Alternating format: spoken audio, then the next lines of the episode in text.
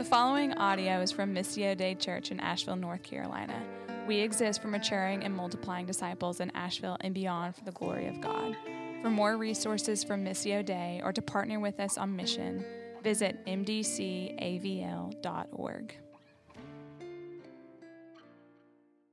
If you're new here, uh, I've been gone for about five weeks or so in a little sabbatical break. And yeah, you've probably been gone too. You didn't notice, right? um, so, uh, yeah, it's good to be back. Um, you know, it's funny, I have friends who have gone on little sabbatical breaks, and they, during the time they're away, uh, the Lord makes it clear to them it's time to move on. And so there's always a fear when you go on little breaks like that, right? You get some distance, get some space, and you're like, ah, what's God gonna do? And um, man, I came back just more energized, more committed, more sure that this is where Jesus wants me to pour my life out. And so, uh, until he says otherwise, you're stuck with me. So here we go. Um, yeah, but I just want to say thank you, uh, particularly to our staff, to uh, Don Steed and to Hannah Manning, uh, and to Larry Shingler and Jimmy Branch and Kristen Burt and Matt Beckler uh, for just manning the fort uh, in my absence, um, and our elder team as well Larry, Jimmy, Ryan, Mark.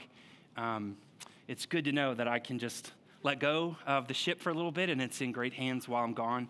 But I'm really, really jazzed to be back. So um, if you have a Bible, and I hope you do, please turn to Proverbs chapter 11. Proverbs chapter 11 is where we are going to be. Um, we've been in a series throughout the summer in the book of Proverbs, and we've, we've done this because we all need help to do life better than we've done it so far right? We all recognize our, our folly if we look back on our lives, the mistakes we've made, and that kind of thing. We want to do life better. And we recognize that life is complex. And we need wisdom to navigate all the gray areas of life uh, that come our way. And, and so Proverbs is a pathway. It's one of the reasons why the design of the series looks that, like it does. Like it's a hiking trail, right? It's a pathway towards wisdom, practical wisdom from God about how real life actually works. Not only do we need wisdom, but our city needs wise Christians who will put on display the wisdom and the beauty of God uh, in a world that is dominated by folly. And so we've been looking at um, particular subjects. Proverbs is kind of hard to go through expositionally because of the nature of the way it's written. And so we've taken certain subjects that, you know, most of us, all of us kind of deal with um, and, and try to show God's wisdom and how we apply God's wisdom to those different areas of our lives. Today, we come to the, the topic, the issue, the subject of generosity.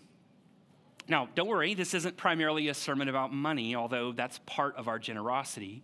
Um, it's about being open handed with all of our lives. And to be honest with you, I didn't originally plan, when I planned this series some months ago, I did not plan on us hitting the subject of generosity, but uh, over the last several weeks, I've read all the way through the book of Proverbs probably 15 times or so, and uh, these particular verses keep coming to the surface.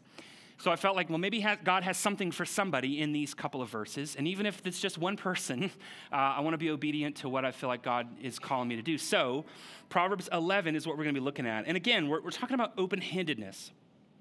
Not only with our wallets, but with our calendars, like with, with all of our lives. Um, and I want to say from the outset, we have some incredibly generous people uh, who are part of this congregation, people who give sacrificially, joyfully, freely of their lives, of their time, of their money, of their energy uh, to help us on our mission of maturing and multiplying disciples here in Asheville and beyond. And I'm grateful for each of those of you who are committed like that to that kind of generosity to Jesus and, to, and, and through this church. Um, but for the rest of us, we got some work to do. So, uh, just kidding. Proverbs 11, look at verses uh, 24 and 25. This is what we're going to look at this morning. So uh, it'll be on the screen as well if you don't have a Bible, but I hope you do have one. If you need one, uh, you can take that paper back with you. We want you to have the Word of God in front of you. Proverbs 11, starting in verse 24, says this One gives freely, yet grows all the richer. Another withholds what he should give and only suffers want. Whoever brings blessing will be enriched, and one who waters will himself be watered. This is God's word. Thanks be to God. Let's pray. Our Father in heaven, we are grateful. I'm grateful to, uh, to be back with my brothers and my sisters. Um, you are doing something incredibly special here at Missio Dei Church, and I'm so thankful to be a little part of it, caught up in what you are up to in this place, and thankful for these brothers and sisters and all that they mean to me. Lord, as we look at this passage of Scripture, we recognize that these are your words, uh, inspired by your Spirit, and so we ask you, Holy Spirit, to do what only you can do through this word so that we respond to you with, with faith, with repentance, with um, honor, that we um, live in this world according to the way that you have called us to. And so this morning, Lord, do whatever you need to do, whether that is conviction or rebuke or encouragement, um, even to bring some from death into life this morning, to, to move them from the kingdom of darkness into the kingdom of light, that they might trust you with their lives.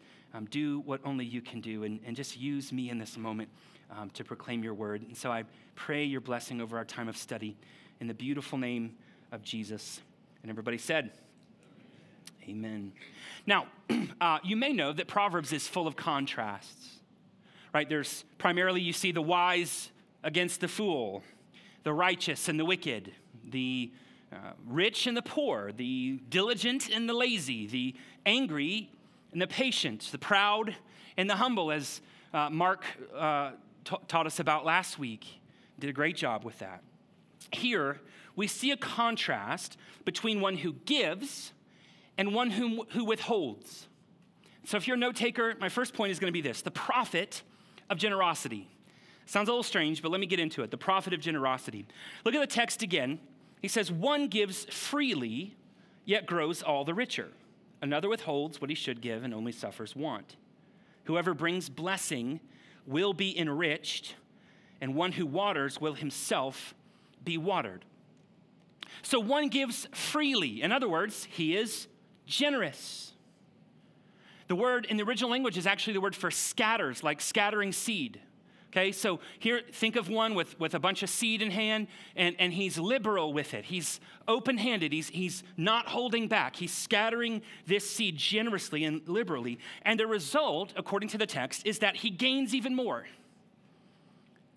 He continues to see increase, to see his crop multiply, to grow even richer. And if I could paraphrase verse 25, he says it this way basically, those who bring blessing through generosity will themselves be blessed. Now, it has been said in the Proverbs series so far that Proverbs are principles, not promises. And, and I think that's true and that's right, okay? Just because you see something, a, a sort of if this, then that, or a cause and effect in Proverbs doesn't necessarily mean God promises that. But here in Proverbs chapter 11, we see a hint at something that we see throughout the rest of Scripture. For example, Genesis chapter 12. Let's go all the way back to the book of Genesis. Uh, God calls Abram, renames him Abraham, and he says, Abraham, I'm going to bless you so that you will be what? A blessing. Right? So, Abraham, I'm going to bless you so that you will be a blessing, so that the blessing will flow through you. But I'm going to give it to you first, and then it's going to come from you to others. Uh, uh, believe it's Psalm 112, talks about those who deal generously, particularly by giving to the poor, that they are blessed. Um, Proverbs 3 uh, says that if we honor the Lord with our wealth, that our barns will be filled. We skip forward to the New Testament. We have Paul in Acts chapter 20. He's writing this letter to the church at Ephesus, uh, sort of a farewell letter. And he says to them, or he's sort of speaking to them, I suppose. Luke is writing it down. Uh, Paul says to them, Remember how Jesus told us it is, it is more blessed to give than to receive.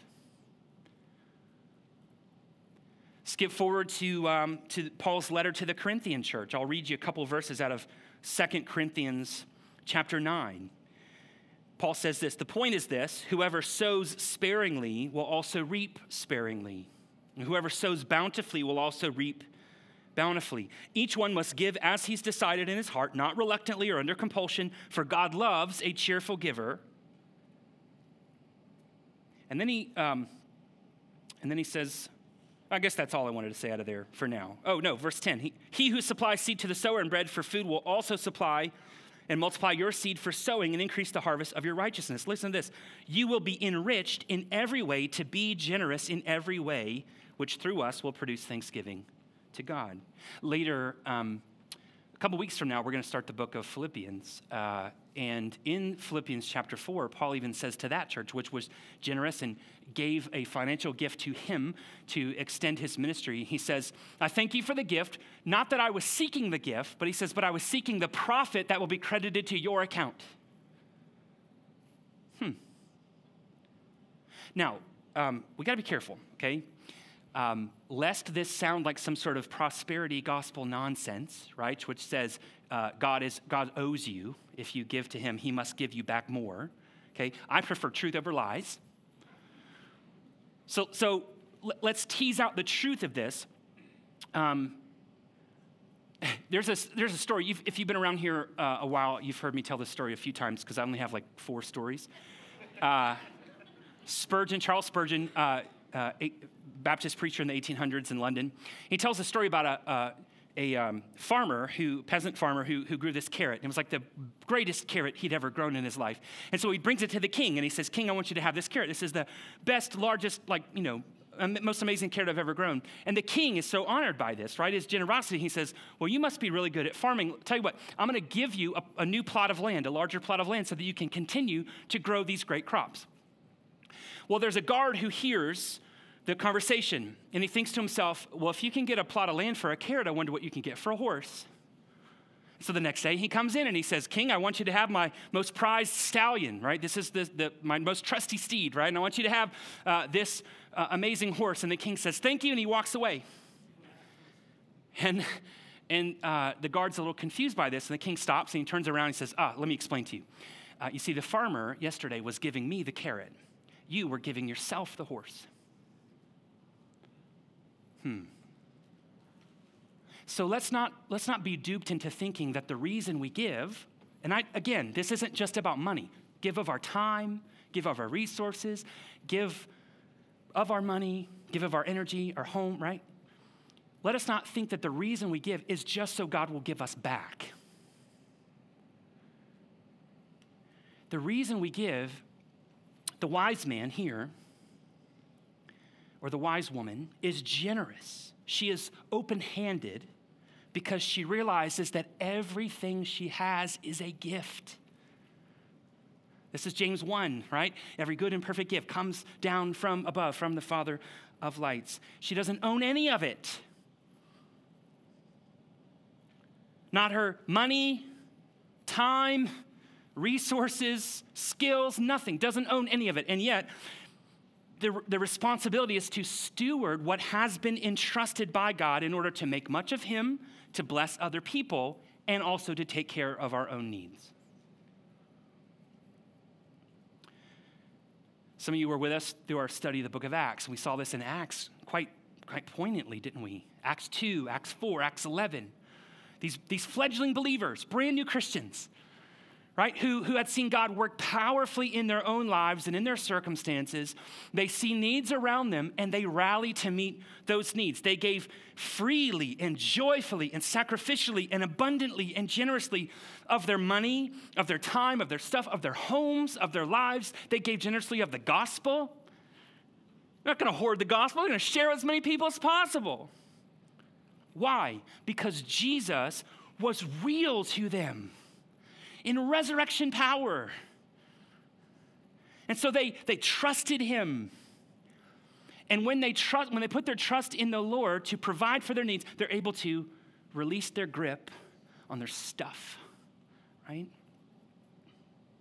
And in so doing, as they were generous, as they gave, the Lord continued to bless them. Now, let's make a note here not primarily materially. The poor churches in the book of Acts stayed poor. But they were blessed. For their generosity, they were blessed with great power, with great grace, great favor. The favor of God was upon them. And they had a great reputation with outsiders. And who of us believers does not want great power from God and great grace from God and the favor of God upon us and a great reputation with the outside world. Isn't that what we want? to know that the Lord's hand is upon us. Remember Psalm 90. May the favor of the Lord be upon us. Yes, meaning He established the work of our hands. That's our prayer.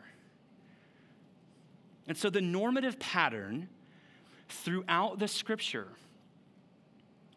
is the people of God being generous for the glory of God and the good of others. But that seems kind of at odds with how a lot of us live our lives, doesn't it? So let's look next at the problem of generosity. We saw the profit of generosity, but now let's look at the problem of generosity. I want to read these verses again since there's just two of them. Look back at the text with me. One gives freely, yet grows all the richer. Another withholds what he should give and only suffers want. Whoever brings blessing will be enriched, and one who waters will himself be watered. Now, there's a couple of problems here. Uh, one is this we all want others to be generous. but if we're honest with ourselves, we don't always want to be generous, or we think we can't be generous, right? We start to think we can't be generous. Um, why? Because generosity costs us, doesn't it? Quite literally. It costs sometimes money, it costs us time, it can cost us convenience, it can cost us freedom to be generous. And we know we all have limited time and energy and money and resources. And so, isn't it better to conserve those things that we've been given until the time when we really need them? Not exactly. Not exactly. Um, social scientists have actually done studies on uh, what Stephen Covey um, coined the scarcity mindset. And they've confirmed sort of what, what he um, proposed about the scarcity mindset. The easiest way I can sort of describe the scarcity mindset is you remember when you were a little kid and you like lose a tooth? And then your tongue always goes to where that hole is where you used to have a tooth and you can't stop thinking about the gap where there used to be a tooth. Anybody have that? Remember that when you're a kid? Okay. That's scarcity mindset right? Scarcity mindset says i can only kind of focus on what i don't have or what i don't think i have enough of. Uh, almost to the point of obsession. So, so I, I don't have enough of this, or I don't have any of this, or uh, it's very scarce, there's not going to be enough. Uh, kind of like when people went crazy about the toilet paper back during COVID, right? And we're just hoarding it, right? Because there's not going to be enough. And, uh, and what would we do if we don't have toilet paper, you know? And so we start thinking about that and we tighten our grip on what we do have. Which actually, according to studies, causes us to make decisions that are counterproductive to what we actually need. Okay? Uh, I'll give you some examples. So, um, I see this often uh, in you guys in the dating world uh, and in the parenting world. Here's some examples. Um, you have someone who you're dating, and you think to yourself, if I lose this person, I will lose everything. And so, what do you do? You tighten your grip, right? You become obsessive. You become smothering and overbearing, or maybe even controlling. And what happens? You drive them away. Parents, you think, oh, if this kid doesn't grow up right, it's, it's going to be shame for the rest of my life. And so what do you do? You become controlling and manipulative. And, you know, and what happens? You drive your kid away. The exact thing you feared, you get. Because when you make decisions based on fear, they never pan out. um, financially, you know, many of us struggle uh, to make ends meet, and you think to yourself, well, I don't, I don't have much money, okay? And so you would think you would think that if you don't have much money, you're going to be really good at saving that money and conserving that money for what you really need. Turns out, according to studies, that when you have a scarcity mindset, according to particularly when it regards money, you actually, your impulse control goes down, not up. So you end up spending money on stuff you don't need or don't want. And it's counterproductive, right? You end up with less than you had, which is exactly what Proverbs tells us. He, uh, one person withholds what he should give and actually becomes more poor. Isn't that fascinating? Right? That the Bible told us thousands of years ago what Stephen Covey discovered and what social scientists have confirmed. Wow.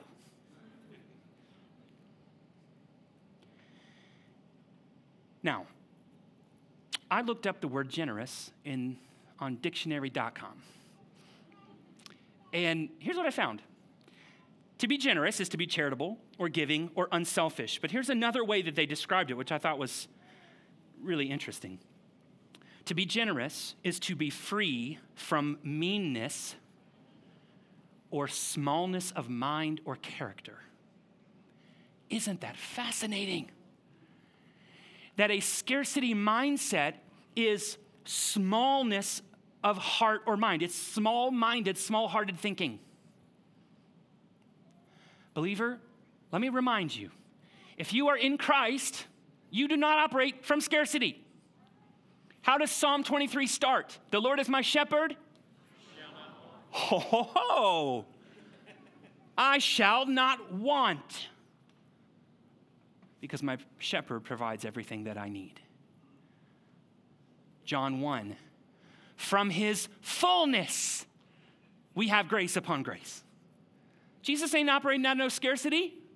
He's got fullness, he's got abundance that he blesses us with. Even uh, again, back to Philippians chapter 4, Paul says, you know, he says, I've learned how to be content with plenty and with nothing, right? And then he says, in, in uh, chapter 4, verse 19, and I know that my God will supply every need of yours according to the riches of his, glory in Christ. We do not operate from scarcity, but from the abundance of the Lord. And here's what it ultimately comes down to, friends. Can I trust that God will provide? That's it. If I give this money, whether it's giving to you know the church or giving to a friend who's in need or giving to uh, some other opportunity that's out there do I trust that God will provide what I need if I let go of this money? If I give my time to help my friend move or to help serve at this soup kitchen or to help in kids' ministry or whatever, do I believe that God will actually multiply the time I have left and allow me to get done everything else that I got to do because I gave my time to go do that?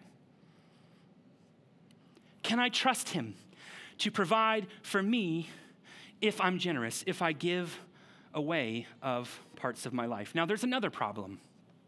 Okay, so that one problem, scarcity mindset, we don't really think we can be generous. The other problem is we just flat don't want to be generous, right? There's, there's two ways to live, essentially. You boil it all down, there's basically two ways to live others focused or self focused. That's it. And boy, if we're honest, it's a real battle in our hearts, isn't it? Hour to hour, day to day. Any of you who've been in relationship or, or married know that the time your conflicts come, most of the time, is when one or both of you are being self focused. Yet flourishing, flourishing in relationships, flourishing in culture, flourishing in churches, flourishing in our city only happens in others focused environments. That's just the facts, right? When we are focused not on ourselves, but on others and the good of others, that's when people flourish. Um, look back at the text one more time here. He says here in verse 24 one gives freely, meaning not under compulsion. It's his joy to be generous. Another withholds what he should give. That doesn't sound free, does it? So one gives freely, he's under no obligation. Another withholds what he's obligated to give, what he should give. That's really interesting. So, so here's, the, here's the point the generous person sees their resources, time, money, energy, all that stuff, as primarily God's and holds them loosely and gives even when they are not obligated. The non generous person sees their resources primarily as their own and will not give of them even when they are obligated. And there are times when we are obligated. Okay? Um, I think of Jesus in the story of the Good Samaritan, you know? Uh, here's this guy walking down a winding path. He's attacked by robbers. He's beaten. He's laying there in the road for dead. And some people come across him. And listen, as image bearers of God, we have an obligation to other image bearers of God to help them if they're in a place of desperate need like that. And one guy goes by, another guy goes by. One's like, you know, I don't have time for this. The other guy's like, oh, I'll be unclean religiously if I touch him, so I'm not getting involved. And it takes a Samaritan who Jesus, you know, he was very keen about this. The Jews hated the Samaritans, and it's the Samaritan who's the hero because he actually stops and he cares for the man and he's generous to him. Um, Proverbs 3, just flip back in your Bibles real quick to Proverbs chapter 3. It won't be on the screen, but uh, look at verse 27. Proverbs 3 27. Do not withhold good from those whom it is due when it is in your power to do it. Do not say to your neighbor, Go and come again tomorrow, and I'll give it when you have it with you. Do you see what he's saying here?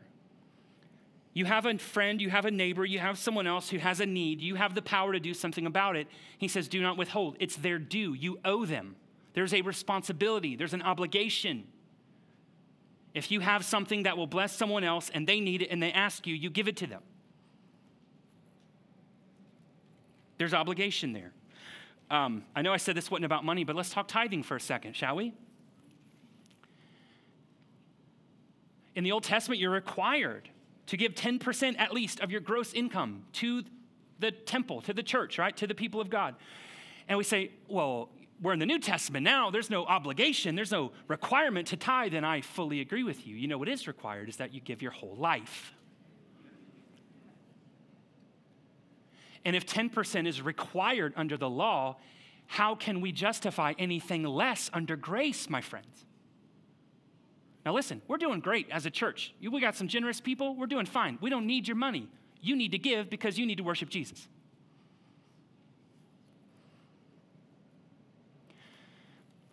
So, there are times when we are obligated. The most precious resource that any of us has Anybody want to take a stab? Time. And here's the thing about time we all have the same amount 168 hours in a week. Once you spend it, it's gone. You can never get it back. So we got to be very careful on how we steward steward our time. Now, um, I've been on summer vacation. I'm to do a little show and tell, all right? I brought, this is back to like 90s youth group. I got an object lesson for you. It's to be awesome or it's to flop completely. I don't care. In this jar, I have 168 ping pong balls representing an hour each one of our week, okay? Now, how do we spend our time? How do we as Americans spend this 168 hours that we are given? Okay, work, all right, good.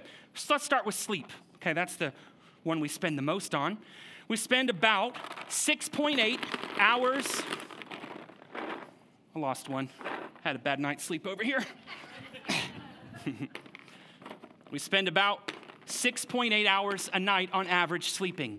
That's uh, just under 48 hours a week. Okay?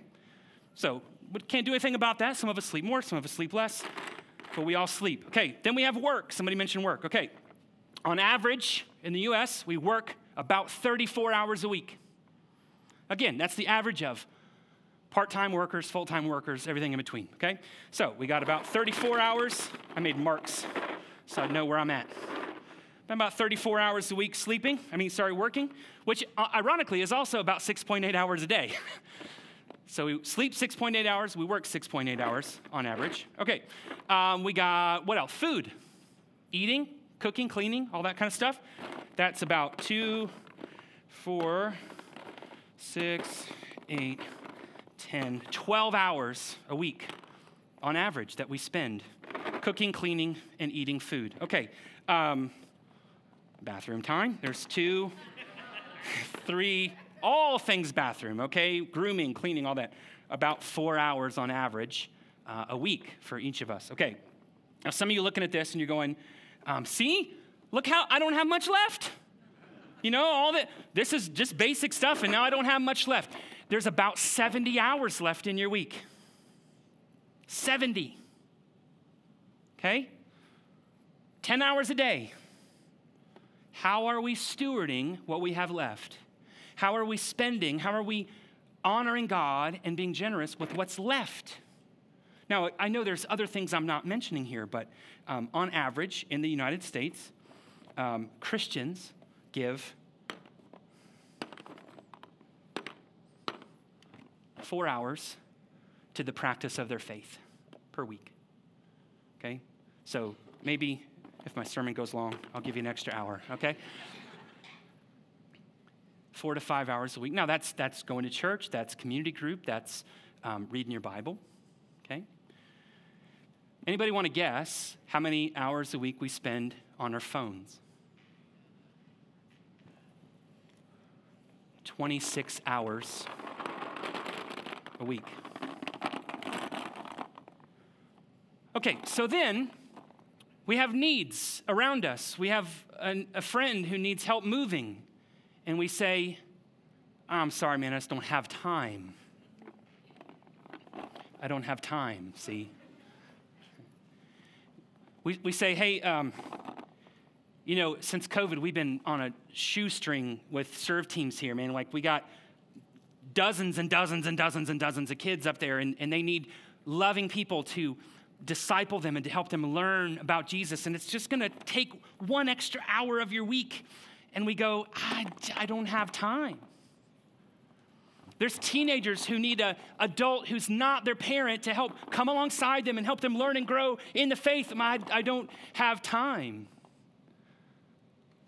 In fact, I mean, I wasn't at church three of the four Sundays, but I don't have time because, like, I was on vacation and I just, there's not much left here. Okay, look, my goal, my point is not to guilt any of us. It really isn't.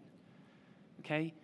But the visual representation of like, how much time are we spending on ourselves? How much time are we wasting on friggin' YouTube, okay? And Netflix and Hulu and Disney Plus and Amazon Prime and whatever streaming HBO Max and all the, right?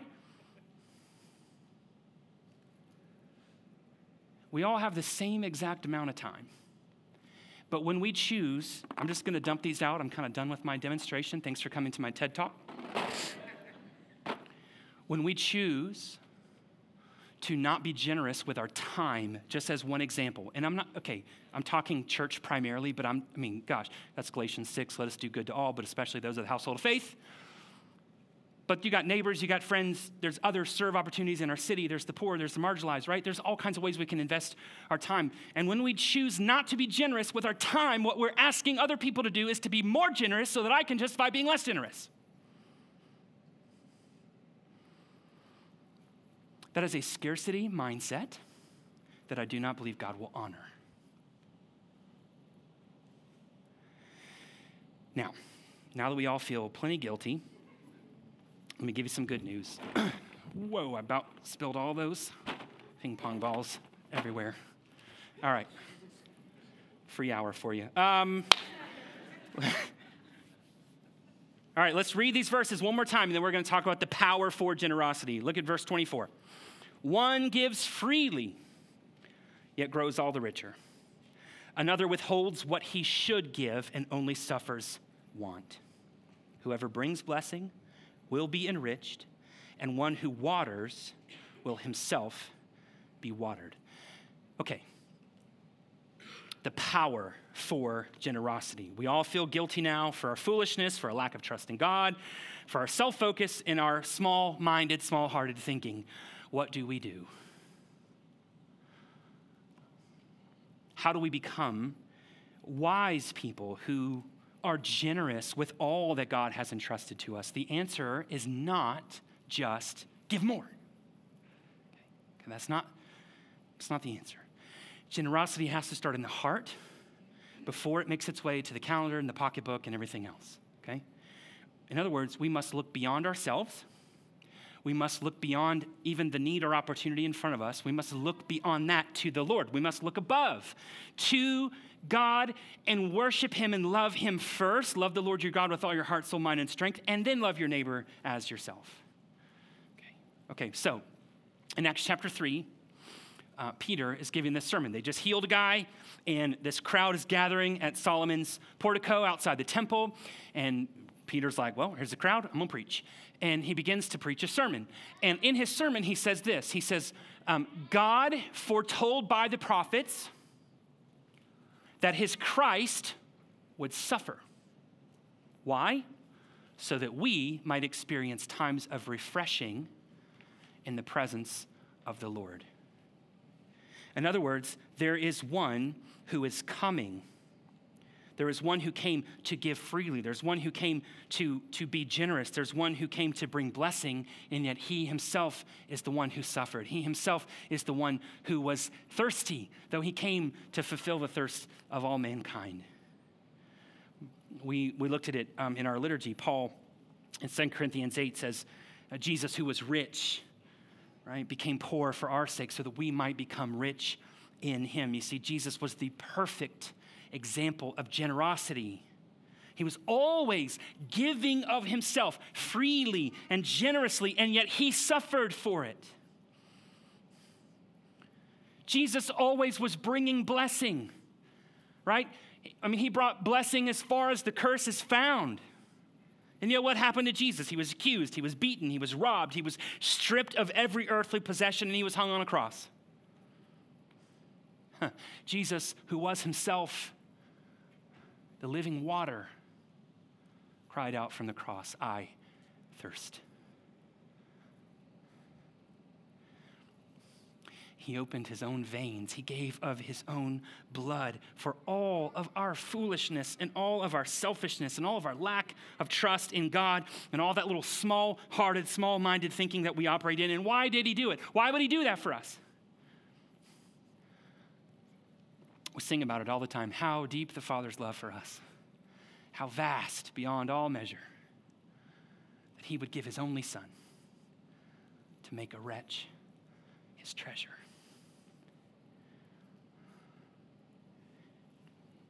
Paul even later reminds us in Romans chapter 8 if, if God did not spare his own son but freely gave him, right? How will he not now with him gladly give us all things. You see, the generosity of God towards you and I is wild. He, he owes us nothing but condemnation for taking all the gifts that He has given us and worshiping the gift and rejecting the giver.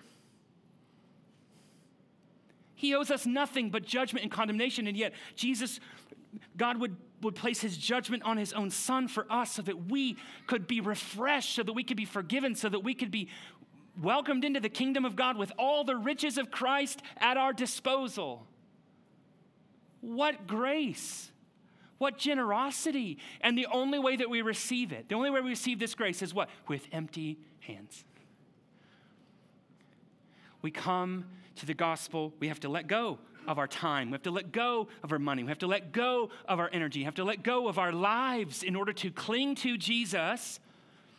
But here's the beautiful thing when we do that, when we experience the radical, generous grace of God in Christ Jesus to us, we actually learn how to become generous we begin to treasure Christ above all things. We treasure Christ more than our time. We treasure Christ more than our money. We treasure Christ more than our resources. We treasure Christ more than our convenience, more than our stupid quote unquote freedom. Jesus means most to us. And when Jesus means most to us, when He is our treasure, we are freed of that small minded, small hearted thinking. In that freedom, we see everything we have time, money, energy, resources, our very lives as a gift from God to be stewarded for His glory, the good of others, and for our own needs. And, and when we can trust in His provision for us, we start to loosen our grip, don't we? We start to loosen our grip on all the things that we think we have to have. And it's only then that we are empowered to give freely and joyfully and sacrificially and generously and consistently. And actually embrace that reality that it is more blessed to give than to receive. Like that starts to become true and real in our own lives to the degree that we receive the generosity of Jesus towards us. Now, I know that's a lot, so let's, let's just process for a minute, shall we? Um, I got four questions I want to put up on the screen for us as we move into our time of responding. And I really would just hope that you, you can write these down as they come, take a picture of the screen, whatever you want to do. But I, I pray that you will think through them um, to get an understanding. Like, this isn't just. Um, my intention is not for you to go, okay, well, I'll give this much more and we'll do right. No, it's sit with this for a second and understand what God's wanting to really say to you and do in your soul before you make action steps to like give away stuff. All right, first of all, look, the first question Do I really believe that there is blessing from the Lord in being generous? Do I really believe that if I open up my hands and are generous with my time, my money, my energy, my resources, that God will actually bless me beyond all that I could hope or imagine? Again, this is not a prosperity gospel. He's obligated to give you, you know, well, I gave a hundred, so he owes me a thousand. That's not what we're talking about here, okay? We're talking about I'm, I am giving away because I don't own it anyway. It belongs to God. This will bless someone else. And do I believe that there is something that He will bless me with? And it's not just, oh, I feel good about myself, right? There's, there is blessing from Jesus in our generosity if it's fueled by His generosity. Do I believe that? If I don't, why not? If I do, how come? Maybe you should talk about that with someone. Secondly, what keeps me from being more generous with my time, with my money, with my skills? Am I operating out of that scarcity mindset? Man, I just don't have enough of it. I don't have enough time, you know. I got all this stuff to catch up on Netflix. Um, I, don't, I don't have enough money to be generous. I don't have enough. Okay? Is it a trust issue? I just don't trust that if I am generous with whatever God is, you know, maybe convicting me to be generous with, that He'll provide, that He'll actually give back. Is it my pride? You know what? I, some of you, and this is not a knock on my retired folks, I love you, but some of, I've heard people say, well, I, I gave for my whole working career, now this is my time. Your time might be shortened if that's how you think, right? The Lord might just take you on home, be like, all right, we're done here. Um, what? Sorry. This is why I should stick to my notes, but you know. First week back, give me grace.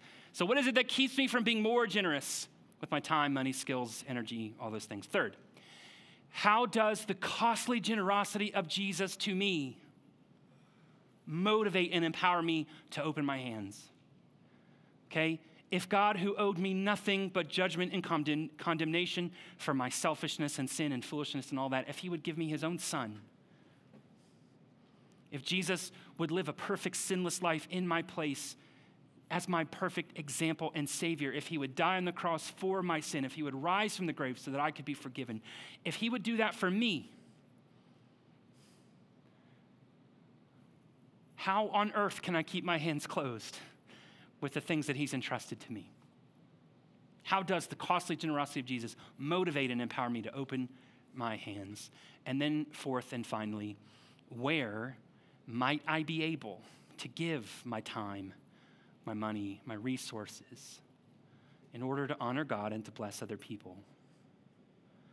Now again, there's all kind of needs here, okay?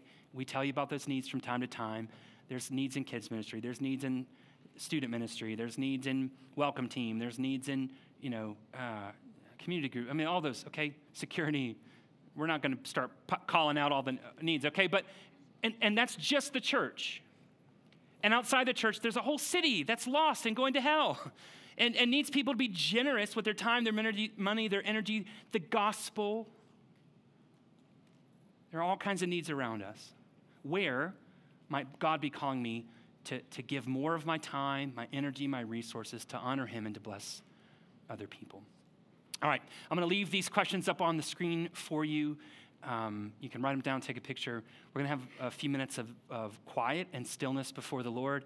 And I would just implore you to sit with the Lord and um, perhaps to just go over these questions in your mind and allow Him to, to sort of prompt you or speak to you. Um, and, then, and then oblige yourself to do what He tells you.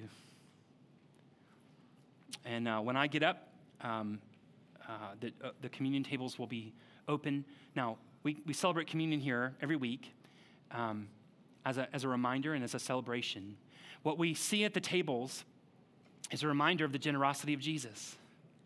He gave himself, he gave his flesh and his blood for us. And it's a foretaste of the future kingdom that, that, that God has prepared a table for us, a feast, and that one day we will be with him and we will be satisfied and fulfilled. We will have everything that we ever needed and we will be with him forever. And so this, this communion meal is a foretaste of the kingdom. It's a, it's a reminder of the blessing and the generosity of Jesus. And so I'm going to invite you, if you're a Christian, to come to these tables um, in, in repentance of where we've all been selfish and prideful and small minded in our thinking, to come in thanksgiving for the generosity of Jesus, and to come with humility, you know, knowing that He would love us and, and give to us um, so richly. And then um, you can break or take a piece of the bread. There's juice or wine, whatever your conscience allows. If you're not a Christian, you can just stay seated here. No one will judge you for that. Uh, as all of you make your way back to um, your seats, there are black boxes in the back. If you uh, want to give financially uh, towards the mission of this church, you're welcome, of course, to do that. If you um, are new and want to be known, you can fill out a Connect card and uh, just put those cards in the back. There's a way we can pray for you uh, as well. Those uh, can go in the in the giving boxes as well.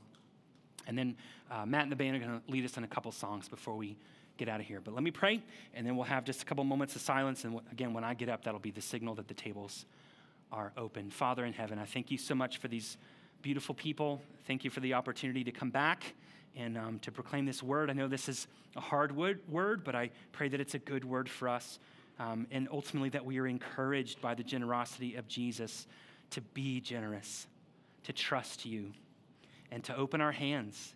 Um, we might lose some things out of our hands, but we have to trust that you will also fill our hands with good things. And so, Lord, help us to be a generous people like you, Jesus, um, to be gracious and winsome and generous, um, that you would fill us with power and um, with favor and with a good reputation in our community as we love and serve one another and our city. And so now, would you do what only you can do in our hearts, just speak to us in this moment of silence.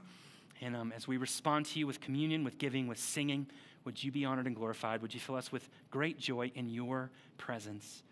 And we ask this in the beautiful name of Jesus and by the power of your Holy Spirit. Amen. Just be still before the Lord.